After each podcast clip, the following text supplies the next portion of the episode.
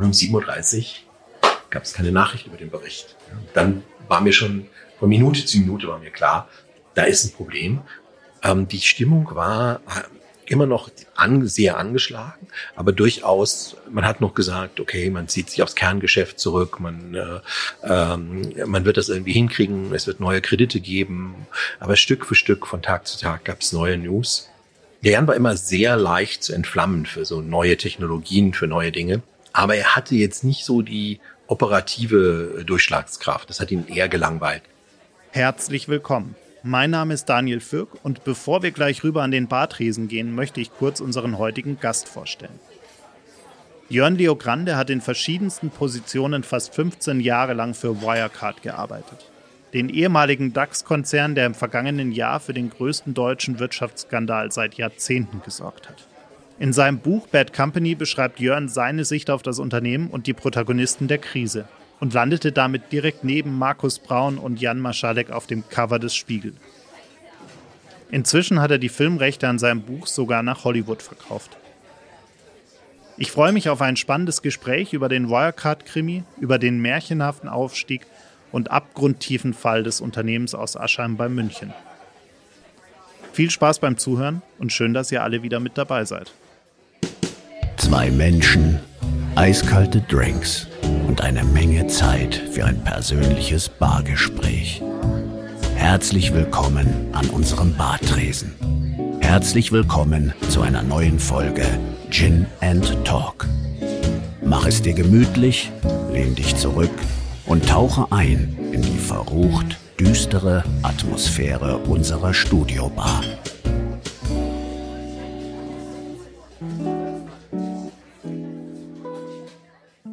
Hallo Jörn, ich freue mich sehr, dass du hier bist. Ziemlich genau zwei Jahre, nachdem wir uns das letzte Mal gesehen haben, nämlich in Austin im German House während der South by Southwest. Ja, those were the times, dass man sich noch physisch auf ein Event getroffen hat. Ja, richtig. Jetzt ist äh, momentan ja nicht so viel in Austin los. Wobei Ende der Woche beginnt ja tatsächlich die Online-Veranstaltung. Wirst du, wirst du online teilnehmen?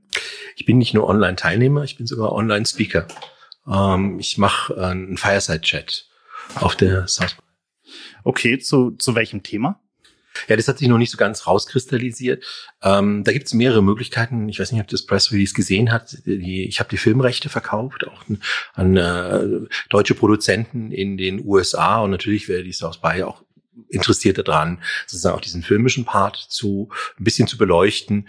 Und dann gibt es auch die Möglichkeit sozusagen äh, ähm, ein bisschen über ja die Innovationskultur äh, zu sprechen, wie ich sie erlebt habe. Also da sind wir gerade noch ein bisschen am Zusammenbauen, aber ähm, diesmal bin ich virtuell da, leider nicht in, in Person, aber ich glaube in Austin ist im Moment sowieso nicht so besonders cool wegen der Wasserknappheit und weiß ich nicht. Ja, ich, ich hoffe ja sehr, dass nächstes Jahr dann wieder normal stattfinden wird. Aber toll, dass du hier bei uns bist, immerhin. Mhm. Äh, nicht ganz Austin, aber, aber äh, auch ganz gemütlich. Und ich freue mich sehr, dass wir heute so ein bisschen über, über dein Buch sprechen können, ein bisschen über Wirecard sprechen können. Du warst viele, viele, viele Jahre bei Wirecard. Äh, wann wann ging es denn eigentlich los? Wann bist du bei Wirecard reingerutscht und wie kam es überhaupt dazu? Ja, also ich war ähm, ursprünglich äh, Journalist und äh, Werbetexter, Freiberufler sozusagen und äh, habe im Jahr 2005 einen Anruf bekommen von äh, von Freund von Freund, wie das halt immer so läuft, der gesagt hat, äh, wir brauchen da Unterstützung. Und dann bin ich da hingefahren und ähm, dann weiß ich noch, dass ich dann sozusagen am ersten Tag gleich beim Vorstellungsgespräch mein Laptop rausholen musste und wir angefangen haben, ähm, die Wirecard neu zu texten. Und das war sozusagen auch die ersten Jahre so das, was ich eigentlich ähm, tun musste. Also sozusagen das unter jedes Bits and Piece des Unternehmens neu zu testen. Jede Landingpage, jede Webpage, jeden Geschäftsbericht, jede Broschüre. Ähm, das Ziel war eigentlich, das Unternehmen deutlich moderner aufzusetzen. Das war eigentlich so der Hintergrund der ganzen Geschichte. Es war so ein, ja, ich würde sagen, so ein Mittelständler in Aschheim und das Ziel war es natürlich, das global und international zu machen. Damals war Wirecard ja noch weit entfernt davon, ein, ein DAX-Unternehmen zu werden. Ähm, wie, wie, wie groß war, war Wirecard damals? Es war so 150 äh, Leute ungefähr in Aschheim und noch ein paar andere Standorte, aber im Grunde war das, war das also keine spektakuläre Firma. Ja, also man hätte auch nie an den DAX gedacht. Für mich war das einfach ein äh, Kunde wie jeder andere. Das muss ich ganz ehrlich sagen, nicht, nichts Spezielles. Ich war damals sehr fokussiert auf so etwas sperrige B2B-Texte, so Technologiesachen. Und das hat natürlich ganz gut gepasst mit dem Unternehmen. Irgendwann bist du dann in die Innovationsrolle hineingeschlittert, äh, im, im, positivsten Sinne sozusagen. Wie, wie kam es dazu? Also hat dich äh, von Texten hin zu, zu innovativen Geschäftsmodellen, das äh, ist ja erstmal äh, ein weiter, weiter Sprung, sage ich mal, rein vom, vom Thema her. Ja, das hat tatsächlich noch eine ganze Zeit gedauert. Ich bin erst im Marketing hängen geblieben und wurde, habe dann so ein bisschen Karriere gemacht, war dann Head of Marketing ähm, bei der Wirecard, ich glaube fünf Jahre lang oder so. Und dann haben wir eine, den wirklichen Sprung für mich gemacht. Ich habe damals wahnsinnig viel über neue Technologien nachgedacht und äh, viel über mobiles Bezahlen. Das war damals so ein Riesenthema. Und dann hat der Vorstand entschlossen, sich entschlossen, mir eine Product Division zu geben. Eine Product Division ist sozusagen eine Tech Unit, wo man wirklich äh, Software Development macht. Ja. Und das war, ähm, ja, ich will nicht sagen, das war so der, der, der ganz entscheidende Schritt ja, von so einem Marketing-Typen, der irgendwie schreiben kann, zu richtig Technologie. Da war ich auch total lost, das muss ich auch dazu sagen, weil ich aber überhaupt nicht gewusst, was ich da eigentlich tun soll und wie ich das mache. Ähm, habe aber diese Division dann auch recht erfolgreich ähm, über Jahre geführt und wurde dann 2017 zum Innovationschef. Also ich habe sozusagen diesen Marketingblick, da natürlich auch so sehr viel mitbekommen in der in, so Hardcore-Technologie und bin dann in diese Innovationssache ge geschlittert. Also ein bisschen anders als diese normalen Karrieren, die meistens so ein Consulting, rein Consulting-Hintergrund. Was hat dich damals äh, auf technologischer Seite auch wirklich äh, interessiert? Also du hast gerade mobiles Zahlen angesprochen. Gab es noch, gab's noch andere Themen, die, die da wirklich spannend für dich waren? Ja, ich glaube, wenn man sich das auch heute ansieht, dann sieht man, dass das Payment oder diese Bezahlform eigentlich so dieser Backbone für die ganze digitale Transformation ist. Ja, überall, wo es digitale Services, Leistungen gibt, irgend, irgendwo muss sozusagen Geld auch von A nach B bewegt werden. Und das hat mich äh, tatsächlich fasziniert, dass das Payment sozusagen tatsächlich so eine, so eine Art zentraler, zentrales Element der, der Transformation ist. Und das sieht man ja heute auch gerade in der Corona-Zeit, wo alles immer digitaler wird, wie wichtig das Bezahlen und die Sicherheit, die Verlässlichkeit des Bezahlens wird. Und das hat mir, dieser Gedanke, der hat mir immer wahnsinnig gut gefallen, an so einer großen Tech-Geschichte mitzuschreiben. Mhm. Wie, wie hat sich denn über die Jahre die äh, Kultur bei Wirecard auch entwickelt? Also als du angefangen hast, du sagst, sagtest gerade 150 Leute ungefähr. Ähm, es wurde ja dann schnell von einem ehemaligen Startup hin zu, äh, ja, am Ende ein DAX-Konzern. Ähm, wie, wie hast du das erlebt, diese Entwicklung? Also auch intern die Entwicklung von der von der Kultur her hat man hat man das gespürt, dass das irgendwie äh, auf einmal ja nicht mehr nicht mehr so kurze Wege waren, nicht mehr so äh, miteinander alles passiert ist, sondern äh, es halt dann immer mehr zu einer Konzernstruktur wurde. Ah, das hat sich natürlich über ziemlich viele Jahre hingezogen. Von 2005, ich glaube 2018, bis das, bis die bis das Unternehmen in den, in den DAX kam.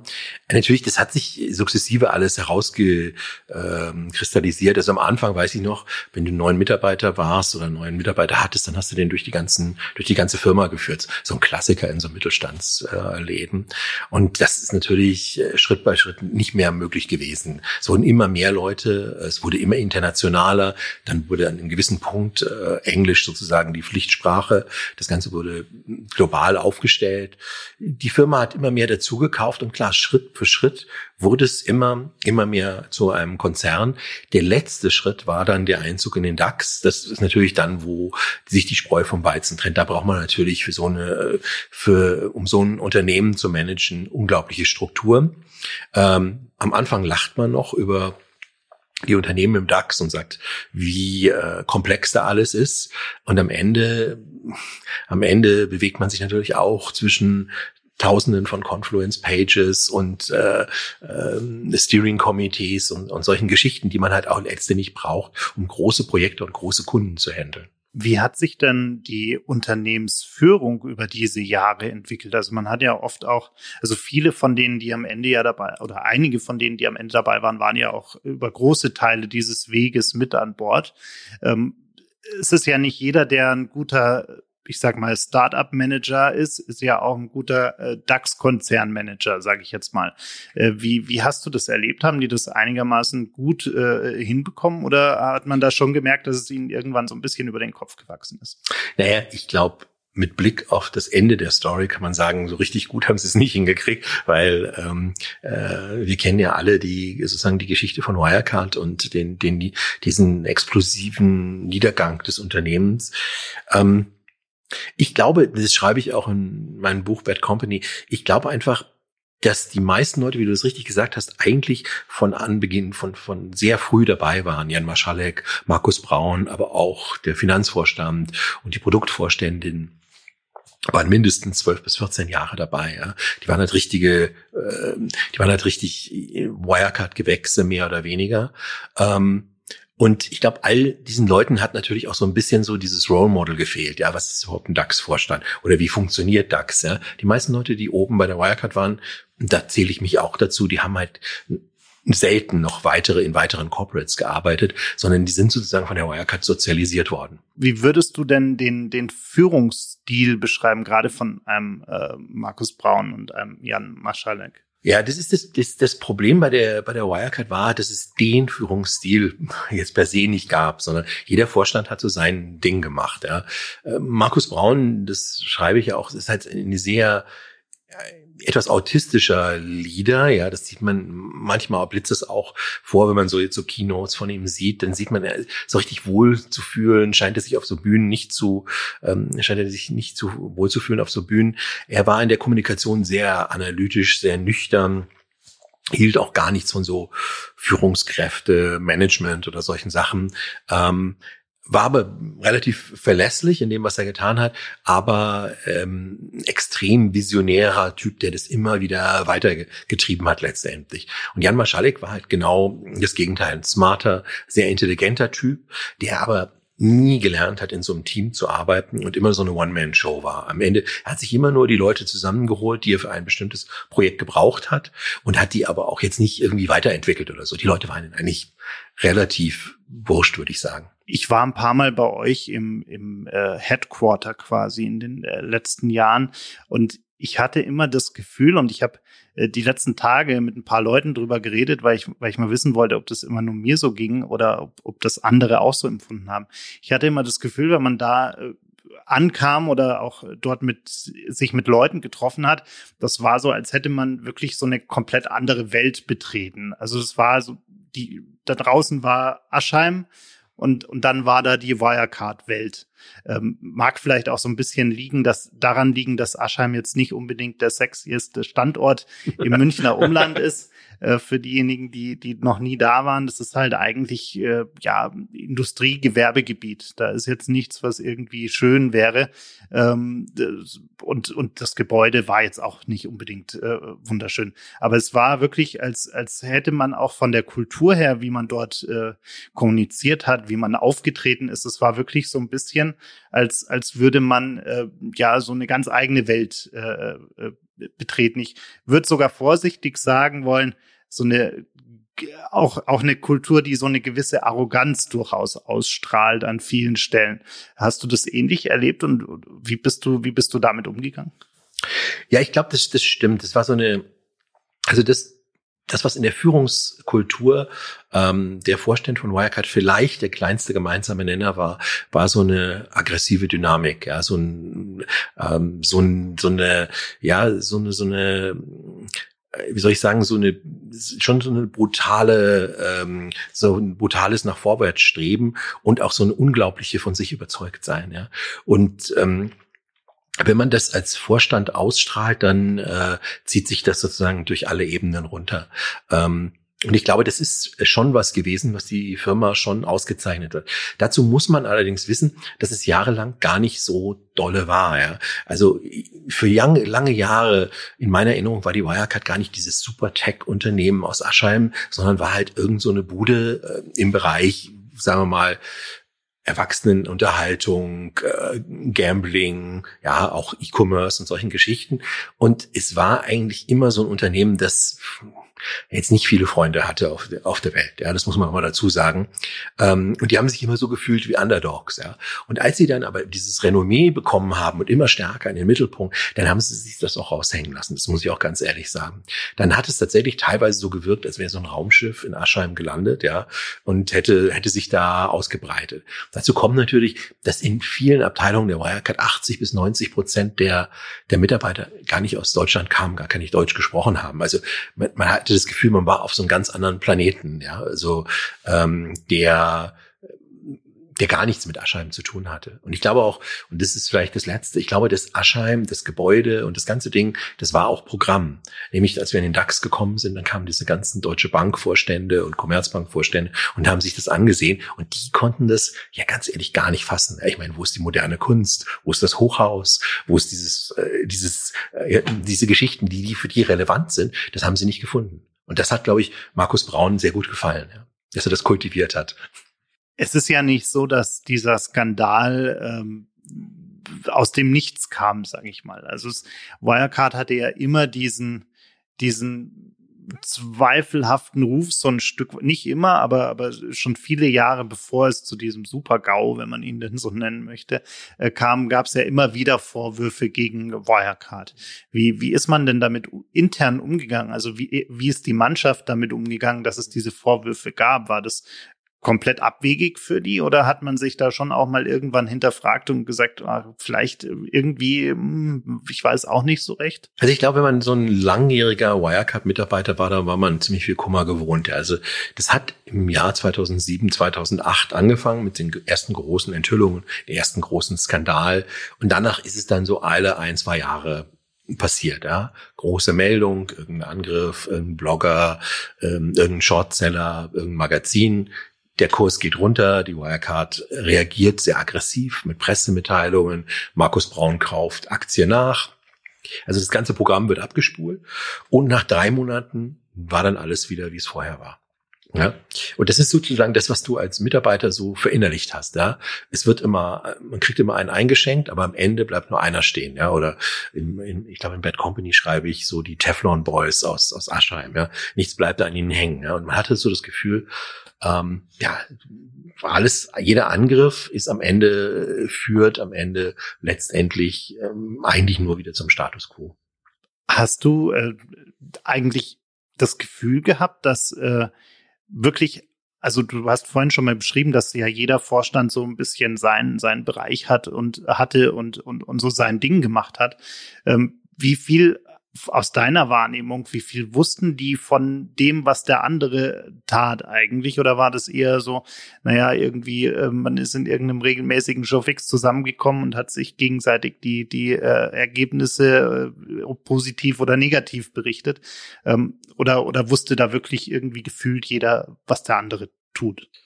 Ja, ich glaube, am Anfang war es schon so, dass alle äh, miteinander gearbeitet haben. Aber das ist jetzt auch nicht Wirecard-spezifisch. Am Ende hat dann jeder so sein Königreich, über das er wacht, ja, und äh, das er sozusagen auch von den anderen äh, fernhält. Und so war das letztendlich auch in meiner Wahrnehmung, auch bei der Wirecard. Die Kommunikation der Vorstände schien mir jetzt nicht so, äh, mit der schien es mir nicht um das Beste bestellt zu sein. Die Kultur ähm, war, wie ich das gesagt habe, relativ unterschiedlich. Ich glaube auch, dass die einzelnen, ähm, dass die einzelnen Protagonisten durchaus andere Ziele verfolgten. Ja, einige haben sozusagen viel Wert darauf gelegt, immer mehr Struktur in dieses Unternehmen zu bringen. Andere, wie der Markus, wollten immer weitergehen, sozusagen so eine Weltmarke aufbauen. Und wieder andere, wie der Jan, haben halt ganz offensichtlich so ihr eigenes, äh, ihr eigenes System aufgebaut diese Geschichte rund um Jan Maschalek ist ja wirklich so der, wahrscheinlich der Wirtschaftskrimi der, der letzten Jahrzehnte. Es ist, äh, es liest sich wie ein, ein, eigentlich schon wie ein schlechtes Drehbuch, wenn man sich so ein bisschen anschaut, was da alles im vergangenen Jahr passiert ist und, und was alles äh, dieser Person auch äh, zugeschrieben oder angedichtet wurde. Man weiß es ja nicht so recht. Von Geheimdienstkontakten über eine Privatarmee, über äh, irgendwie irgendwelche dubiosen Konten und Kontakte und politische Verwirrungen. Ähm, wie, kannst du, kannst du nachvollziehen, dass es äh, diese ganzen Geschichten hinter dieser Person gab? Oder war das so ein Typ, der eigentlich versucht hat, wirklich alles äh, abzuschotten und, und nichts irgendwie nach außen äh, durchsickern zu lassen? Ich habe wirklich ähm, lange Jahre mit Jan direkt zusammengearbeitet an vielen äh, seiner Superprojekte und ähm, ihn wirklich, glaube ich, so, jedenfalls so businessseitig einigermaßen gut kennengelernt, so wie man sich halt so kennenlernt, wenn man zusammenarbeitet. Und ähm, der Jan war immer sehr leicht zu entflammen für so neue Technologien, für neue Dinge. Aber er hatte jetzt nicht so die operative Durchschlagskraft. Das hat ihn eher gelangweilt. Er hatte auch nie, ich habe das ja vorhin auch gesagt, so ein eigenes Team. Er hatte so nie irgendwie was ich, Vorstandsreferenten, nur das, was man heute so hat, sondern hat alle Dinge weitgehend alleine gemacht. So. Und jetzt kommt es mir schon ein bisschen, wenn ich das jetzt so alles so lese, dann denke ich mir, der Tag hat auch für Kollegen Maschalek nur 24 Stunden. Also da muss er auch einiges machen für so einen DAX-Konzern. Wie hast du denn diese Tage erlebt, als, als dann dieser große Skandal rauskam? Also du sagst ja gerade, ein paar Tage vorher war es noch das internationale Superunternehmen und, und von einem Tag auf den anderen äh, ging es dann sehr, sehr steil bergab, wenn man sich den Aktienkurs anschaut. Wie, wie hast du diese Tage erlebt? Es gibt ja zwei Fragen, die zentral in dem Standpunkt sind. Und das eine ist, wo ist Jan Marschalek? Und das andere ist, wie viel hast du individuell von diesen ganzen äh, Sachen, die jetzt da rauskommen, gewusst? Und da muss ich ehrlich sagen, also gewusst habe ich davon wenig. Ich habe zwar so meine Zweifel gehabt, aber ich wusste es nicht. Also ich habe, glaube ich, am Montag ähm, in dieser Woche, wo das Testat an, angesch äh, sozusagen ähm, ausgestellt werden sollte, äh, mit dem Vorstand noch geredet und dann hieß es, ja, also das wird alles super werden. Ja, also UI, also die Wirtschaftsprüfer haben ein paar Fragen, vielleicht man nannte das so Hiccups, ja, aber im Prinzip werden wir durchkommen.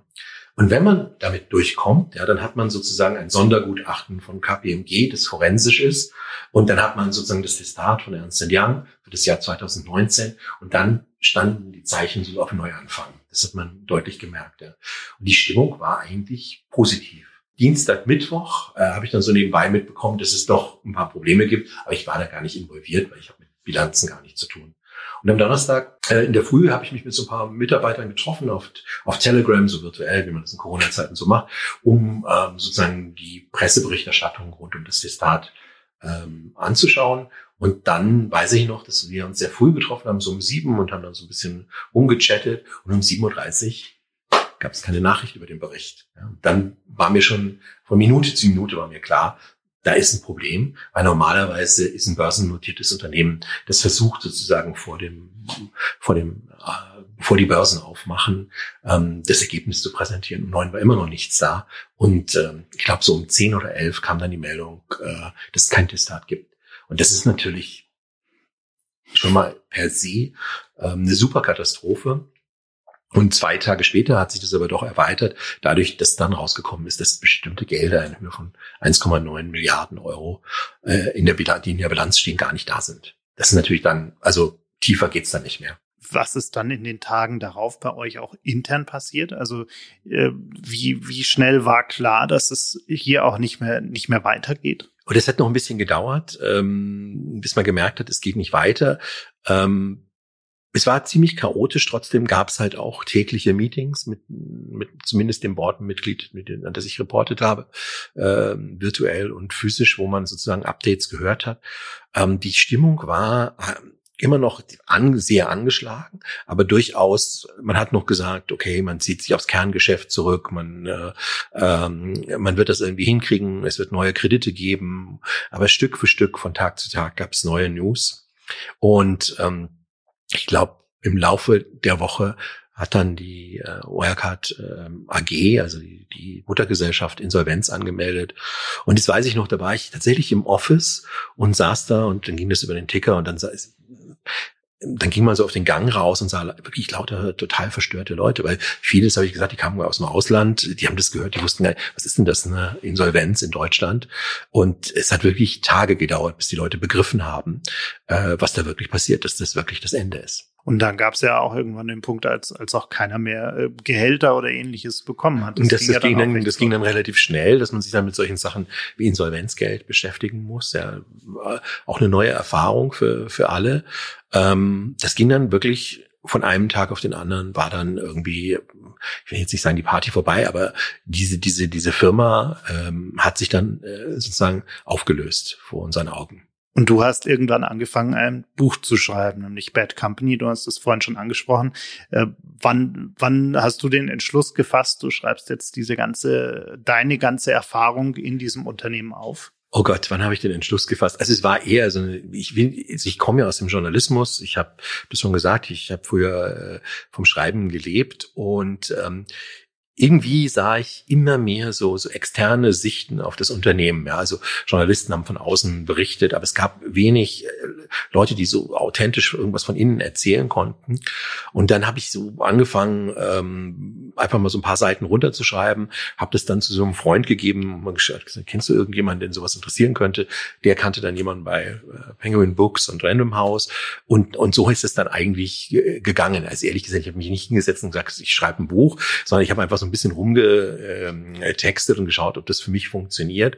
Und ähm, und Random House war natürlich, die haben dann gesagt, sie machen das, aber wir haben dann gesagt, okay, vielleicht machen wir es mit dem Ghost weiter, schreibt doch erstmal ein bisschen weiter und dann schauen wir weiter. Und dann hat es denen aber so gefallen und ähm, dass, dass ich das Buch dann in vier Monaten geschrieben habe, das hätte ich mir vorher auch äh, so nicht denken können. Und es war jetzt auch nicht so ein ganz konkreter Plan, sondern eher, ja, wie alles, was ich mache, scheinbar irgendwie so Try and Error. Hattest du beim Schreiben oder dann auch als das Buch herauskam, auch irgendwann mal einen Moment, wo du, wo du so ein bisschen ja Angst hattest vor dem, was was da eigentlich auf dich auf dich auch zukommt. Also es war ja auf einmal äh, dann doch recht viel Medienrummel auch um das Buch und um, rund um deine Person.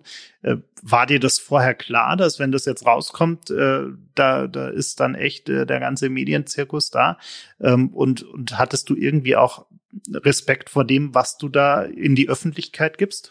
Ja, ich, also beim Schreiben selber war ich ziemlich autistisch. Ich habe mich halt so darauf konzentriert, so diesen Schnitt von Seiten äh, zu bringen, den ich eigentlich äh, abliefern musste, ähm, damit es funktioniert. Da war ich irgendwie, es war einfach die beste Zeit. Ich war halt total fokussiert, ähm, diese, diese, diese Anzahl von Seiten und sozusagen auch so eine Spannung darüber zu halten. Es war eigentlich, als es danach dann fertig war, dann gab's ähm, ähm, so ähm, Rechtsanwälte, die ähm, Gutachten gemacht haben zu dem zu dem Buch und da wurde mir dann langsam klar, mh, das könnte noch spannend werden alles miteinander und aber der eigentliche Moment, wo das für mich so auch so ein bisschen gekippt war, war, wir haben ja angefangen, dem Spiegel sozusagen exklusiv die erste Story zu geben. Und dann haben die mich an, angerufen oder sie mir eine Mail geschickt, weiß gar nicht mehr, und haben gesagt, ja, eventuell geht es auf den Titel. Ja, und ich habe dann so gesagt, naja, also das wird sowieso nichts. Und dann weiß ich noch, dass ich, äh, dass die, dass ich am Freitag dann gesehen habe, dass das nicht nur ähm, die Story auf dem Titel ist, sondern auch mein Gesicht neben Markus Braun und äh, Jan Marschalle. Ich meine, da wird einen schon echt ganz anders. Das muss ich ganz ehrlich sagen. Das war schon so, als ich mir gedacht habe, also ich schaue mir, ich mache jetzt mal meine Social Accounts ein bisschen zu und äh, ziehe mich mal ganz kurz zurück, ja, weil das war schon für jemanden, der sowas nicht gewöhnt ist, schon äh, brutal ist das auch so ein Moment, wo man dann schnell in einen Topf geworfen wird mit, mit den vermeintlichen Bösewichten in der ganzen Geschichte? Ja, ich glaube, da gibt's diese, diese Tendenz dazu, ja, das, äh, ähm, das gibt's immer. Das ist, das spielt sich durch diese ganze Geschichte ab. Das ist diese Frage, wie viel hat man denn gewusst? Ja, das ist immer so diese zentrale Frage und die wenigsten Leute verstehen, das ist, glaube ich, 5700 Wirecard-Mitarbeiter war, von denen haben 5695 irgendwie versucht, ihr Business zu machen, ja, und es gab überhaupt keinen Grund, jemanden einzuweihen, der jetzt keine, keine Rolle in dieser Geschichte gespielt hat.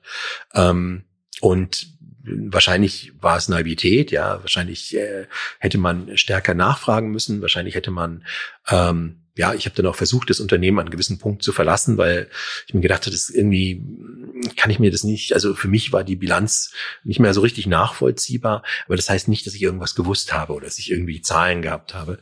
Als Innovationschef hat man das letztendlich nicht, ja. Dafür muss man ja auch verstehen, dass so wie man es bisher weiß oder zu glauben weiß, vieles von dem, was da schiefgelaufen ist, auch gar nicht in Deutschland passiert ist, sondern viel in dem, im, im Asiengeschäft äh, passiert ist. Viel auch mit Partnern, die wir gar nicht gekannt haben. Also ähm, in den Philippinen, in, in Dubai und äh, teilweise in Singapur.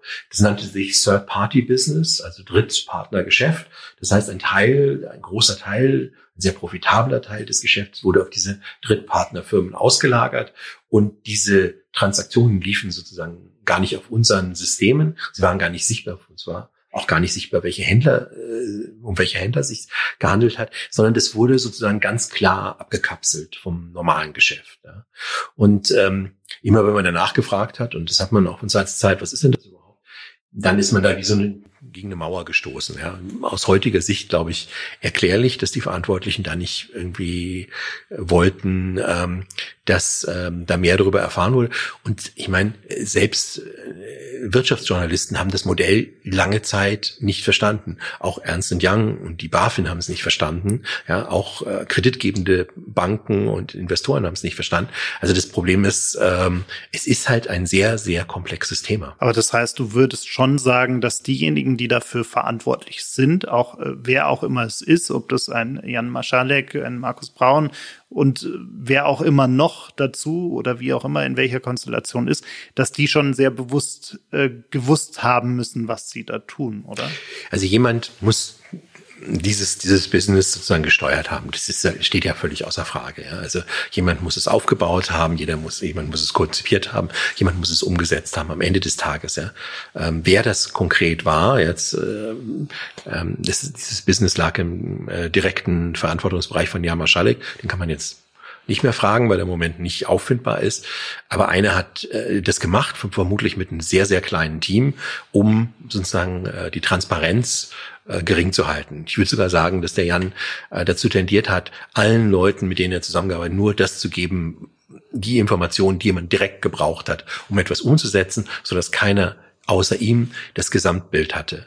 Ich, ich habe neulich so ein, Interview gemacht ähm, mit so einem Investigativteam und die haben gesagt, sie haben sich diese ganzen Protokolle auch von Ernst Young, KPMG angeguckt und was sie gewundert hat ist, immer wenn so eine Frage aufkam, dann musste man direkt an Jan Maschalek wenden. Ja, wo ist dieses Konto? Ja, äh, wer kennt diesen Kunden? Und alles lief direkt auf ihn zu. Ja, und äh, bei vielen Sachen hat er sich so eine, ja, so ein Königreich gebastelt, zu denen nur er die Schlüssel hat, den Zugang hatte. Verrückt. Du hast, du hast vorhin äh, am Anfang schon gesagt, du hast inzwischen auch die, die Filmrechte an deinem Buch verkauft. Äh, das heißt, es wird ein, ein Film geben. Äh, kannst du dazu schon ein bisschen mehr erzählen? Ja, also wir haben die Filmrechte verkauft. Das sind immer solche Optionsdeals. Das heißt, es könnte einen Film geben, ähm, wenn diese Option dann gezogen wird. Es gibt seit ein paar Tagen Press Release dazu. Ähm, ja, wir haben halt ähm, Menschen gefunden, äh, einen deutschen Produzenten, der in den USA wohnt und einen relativ prominenten Regisseur, der auch deutscher Abstammung ist, der in den USA arbeitet, sich für das Thema interessieren. Ähm, aus, aus meiner Sicht ist für die halt relevant, dass es halt so eine Story aus Deutschland ist, die international relevant ist, ja. So eine, so, so eine Wannabe-Story von so einem deutschen Unternehmen, das in der Weltliga mitspielen will. Und ich glaube, dass in diese Richtung wird auch diese, der Film gehen. Wir sind jetzt da im Moment, ich bin da auch nur der Berater bei diesem Projekt, ist ja klar. Ähm, ein bisschen dabei bei der Stoffentwicklung und äh, für mich ist natürlich super interessant, äh, aber ich kann dazu noch nichts sagen. Das ist natürlich äh, ist natürlich eine tolle Sache, dass das Buch vielleicht ein, ein Film wird. Das ist natürlich Wahnsinn. Hast du schon einen ungefähren Plan davon, wie es für dich persönlich jetzt weitergehen soll? Also wirst du der Branche treu bleiben oder, oder sagst du, nee, davon habe ich jetzt eigentlich erstmal wirklich genug? Ähm, wo wo soll es für dich hingehen? Hast du da schon eine, eine Wunschvorstellung? Also ich habe ähm, nachdem ich die Wirecard verlassen habe, mich gleich auch äh, nicht nur das Buch geschrieben, sondern mich gleich auch beruflich in das nächste Abenteuer gestürzt. Ich habe halt äh, ähm, mit, ein, mit einer Firma in Berlin zusammengearbeitet und war, war dann auch fest angestellt da und habe dann gleich gemerkt, in einer gewissen Zeit habe ich gemerkt, dass dieser nahtlose Anschluss, das ist was von einem Ding direkt ins nächste springen, dass das einfach nicht gut ist, ja. Und äh, habe dann da im Januar ein bisschen den Schlussstrich ge gesucht und äh, ähm, seitdem versuche ich einfach etwas zu finden, was was für mich, für mich äh, Spaß macht. Ja. Also dieses äh, direkt, ich gehe in die nächste Fintech-Geschichte, das hat sich für mich jetzt noch nicht so äh, rauskristallisiert, weil ähm, weil wir da auch relativ viel gemacht haben in dem Bereich. Ich glaube, dass der Weg, den ich gehen werde, der wird sich irgendwie zwischen so einer Art Storytelling und Consulting oder so äh, äh, finden. Ich glaube halt, dass das, was ich gut kann, ist halt, ja, ich will nicht sagen Geschichten erzählen, aber ist sozusagen so ein Narrativ äh, zu prägen. Und ich denke, dass das so die Richtung ist, in die ich ge gehen möchte. Ganz genau weiß ich es noch nicht. Ich gönne mir jetzt nach ungefähr ja, weiß ich nicht, 15 Jahren Wirecard und äh, 10 Jahren äh, immer Journalist und Marketingtexte. Das erste Mal seit Ewigkeiten so eine Pause. Fühlt sich nicht so gut an, wie ich gedacht habe. Ja, man, man denkt, man schaut die ganze Zeit um, was könnte man als nächstes machen, aber ich gönne mir jetzt mal zwei, zwei, drei Monate und äh, hoffe dann, dass sich das so ein bisschen selber von selber einrenkt. Dann hoffen wir mal, dass dir in diesen zwei, drei Monaten vielleicht wenigstens ein paar Wochen ohne Lockdown bleiben, damit du zumindest ein bisschen die Zeit genießen kannst. das wäre das wär natürlich top, ja. Das wäre natürlich der Traum. Bin jetzt nicht vor, ich bin vorsichtig nicht ganz optimistisch, aber wir hoffen nur das Beste. Danke für deine Zeit und die Einblicke. Danke dir. Danke dir. Das war's leider schon. Die letzte Runde ist ausgetrunken, das Gespräch zu Ende. Vielen Dank fürs Zuhören. Bitte nimm Rücksicht auf die Nachbarn und sei leise, wenn du die Bar verlässt aber vergiss auf keinen Fall den Abonnieren-Button zu klicken.